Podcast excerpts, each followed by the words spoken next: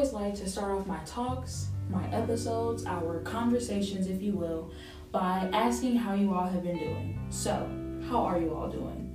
How are you really doing? Are you actually doing good? Like you probably would have answered if I just so happened to ask you that question after seeing you out and about by happenstance? Or are you actually not doing so great and you made the conscious decision not to burden me with your troubles because you don't like feeling like an inconvenience? Either way is okay because it's okay to have good days and not so good days, but I can assure you that you are never an inconvenience, even on your worst days. That's something that even I had to learn and am still learning. Me, whose job is literally to bare my soul to you. So I started my podcast a little over a year ago, and I didn't even realize it had been that long until I started creating this episode. I uploaded my first podcast episode on February 14th, 2021. Yep, I posted my first ever podcast episode on Valentine's Day, and you'll never guess what I talked about. I talked about, drum roll please, Helen Keller. Because let's be honest, was she even real? How are you deaf, blind, and mute, but you of playing? Conspiracy theory? no, but I talked about love and my experience with it and what it means to me, and I was proud of it. I'm still super proud of it. When I uploaded that first episode, nobody could tell me anything. I was over the moon. I couldn't wait to go in the living room and play for my mother. In the year that I have had my podcast, I have posted six episodes, all of which gave the world a little piece of me with every click, play, view, and listen. In the year that I have had my podcast, I have talked about love, my problematic family dynamic, the reason why I write and speak in the first place, how I often feel like I'm running out of time, why I chose to attend the university that I do, and I spoke with a friend about what it's like being a Christian at a young age. In the year that I have had my podcast, I accumulated a total of 266 plays. 92% of my audience came from the United States, 8% came from Germany, 42% of my listeners are between the ages of 18 to 22, 85% of them identify as female, 13% of them identify as male, and you can find my podcast on 10 different podcast streaming platforms, including Spotify, Google Podcasts, and Apple Podcasts. That was No No's World's 2021 in a nutshell. Now, I'm going to tell you what No No's World's 2022 will look like. In 2022, I will post at least 48 episodes. That means that at least one episode will be posted every week of the year. I will talk about any and everything. The sky's the limit, and 48 episodes mean at least 48 different topics that can range from the college experience to depression to unpacking other trauma. In 2022, I will have at least 100,000 total plays. About 50% of my overall listeners will come from the United States, and the other 50% will be spread out across different countries. So instead of just Germany, it will be Germany, Dubai, France, China, you name it. Nono's World will be listened to by people of all ages, even babies. Mothers and fathers will rock their newborns to sleep with the sound of my voice playing from my podcast in the background. Nono's World will be listened to by a range of people, regardless of their sexual identity. Male, female, non binary, doesn't matter. Everyone will feel welcome in Nono's World. In 2022, No No's World will be available on 20 plus podcast streaming platforms. In 2022, No No's World will be a household name. You won't be able to turn on the radio, look at a commercial or ad, or even pass by a billboard without seeing or hearing about No No's World. That is No No's World's 2022 in a nutshell. Now, I know what you're thinking. Those are a lot of shoes I'm expecting to fill in just a short amount of time, right? Well, let me tell you a story. Last Sunday, I went down to Troy, Missouri, and I visited this church called North Road Community Church. Super nice church. Super Caucasian, but still super nice. Everyone was super sweet and welcoming, and I didn't feel out of place one bit.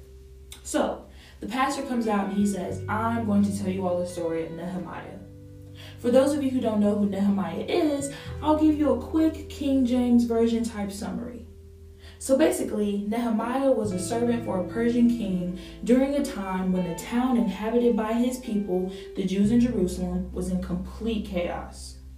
The wall was broken down. The gates had been burned with fire. They were just not in a good place. They were not having a good time. Now, Nehemiah wasn't in that sort of predicament.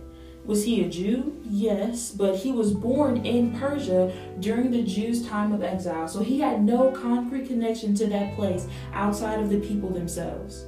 He could have ignored the issues that they were having if he really wanted to. So he stays in Persia, out of the way of the danger, and his life isn't half bad. He's eating three square meals a day. He has comfortable, safe place to sleep every night. Granted, he may have to pour a few glasses of wine for the king, but at least his gate isn't on fire and he has walls. Yet, when Nehemiah heard this news, he was disheartened. And I know this is starting to sound like a Bible study lesson, but I'm going somewhere with this. Stay with me. So, Nehemiah heard this news and was disheartened. And just like Jesus, he wept. For days he mourned over the plight of his people. He cried out to God and he said, God, I know we haven't always been the best people. I know we haven't always been the most obedient people. I know that oftentimes when you told us to go right, we went left. You said go up, we went down. I know that my people have sinned. I know that I have sinned. But Lord God, I also know that you said we will be punished for our transgressions. However, should we turn unto you and keep your commandments and do them, you shall bring us unto the place that you have chosen to set your name. He said, God, we're ready. We're ready to turn back now. We have been redeemed by your great power, and because of this, Lord, I am begging for you to hear this humble servant's cry and grant us your mercy. Now I'm going to wrap this up as quickly as possible because I still have to get to the central message. But at a later time, Nehemiah had brought the king his wine, and the king noticed that he was sad, so he asked Nehemiah what was wrong. What's wrong, Nehemiah? Why is your countenance so sad? He responded and said, Why should my countenance not be sad when the city of my people is in waste and their gates are consumed with fire? So the king's like, okay? And what do you want me to do about this? You're sad and you're pouting and you're getting your tears all in my wine glass but you haven't asked me anything yet. Now nehemiah was scared. I mean can you imagine asking your boss for paid time off because your city has no walls? No matter how nice your boss is they may look at you a little strange at first. Nehemiah then musters up the courage and asks to be allowed to go to Jerusalem to help rebuild the city. That's all he asked for. He just asked for the okay to go. He just wanted the green light. And you know what the king did? He said, You asked me for a green light, but I'm going to give you the entire trafficking system. The king not only told Nehemiah that he could go help rebuild his city, but he gave him power and unlimited resources. He gave him an army and horsemen to command. He made a decree that Nehemiah was to be given as much timber and wood as he needed in order to rebuild the city's walls and gates. And he told him that he could have as much time as he needed to get the job done. Sometimes all we have to do is take that first step. Nehemiah trusted in the Lord, took that first step, and God took care of the rest. Nehemiah did his part in bringing the issue to the king, and God provided the resources and made sure he had everything he needed for him to be able to complete his assignment successfully. We just need to let him know that we have a plan, and God will give us the platform. So, Nehemiah gets to Jerusalem and he brings the people together and they get to work. They start rebuilding and constructing and getting everything back on track. And here comes this guy named Sanballat. To put it in layman's terms, Sanballat's a hater. The biggest one, in fact. Nehemiah has all these ambitious ideas, and Sanballat's there like, mm, I don't know about that one. You don't think you're doing too much? You don't think you're aiming too high too soon? The wall was only six feet before, now you want to make it 12? I don't see how that's going to work when y'all couldn't even keep track of the six foot one, but go off, I guess. And this is where I'm tying everything back together. Nehemiah understood what his assignment from God was, and he refused to let anything stop him. When preaching this sermon, the pastor from North Road said, If you're not living, you're dying. When I heard that statement, I immediately put it into my notes because those words were heavy. Now, for all my smart Alex out there, yes, it is true that one who is literally not living is indeed dead, but he didn't mean it in a literal sense. He meant it in a more mental and spiritual way. If you're too scared to live in your assignment, if you're too scared to live in your dream, then you die.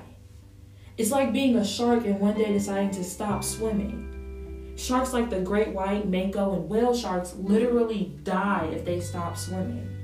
When they stop swimming, they get no more oxygen flow. When they stop living, they die. The same goes for us. When you stop drawing or painting or dancing or running track or uploading podcast episodes, you die. A slow, agonizing death. You are killing yourself slowly but surely. We hear all the time it's never too late. Well, I'm going to challenge that statement. It's never too late until it is. How many people do we know that missed out on life changing opportunities because they thought they had all the time in the world? They missed out on an NFL contract. They missed their opportunity to be America's next top model or to show America that they had talent. How many people do we know miss their opportunity to start their own business? Time. We never have as much of it as we think. We find ourselves having so much of it and so little of it all at the same time. If you're not living, you're dying. Sanballat wanted Nehemiah to die. You're being too ambitious. You want to do way too much, way too fast. You'll never accomplish all these goals, especially in the time frame that you want to. Think smaller, dream smaller. You're too loud. Live quieter. If you're not living, you're dying. Somebody listened to me talk about what my podcast 2022 will look like and said, Yeah, yeah, right. Try again. That'll never happen. Too ambitious, too soon. Too much, too soon. Is it ambitious? Yeah. Is it possible? Anything is. We have to make the decision to live and not die. We have to make it for ourselves. Nobody can make it for us. So tell me, are you living or are you dying? Thank you. And I'll see you all next week.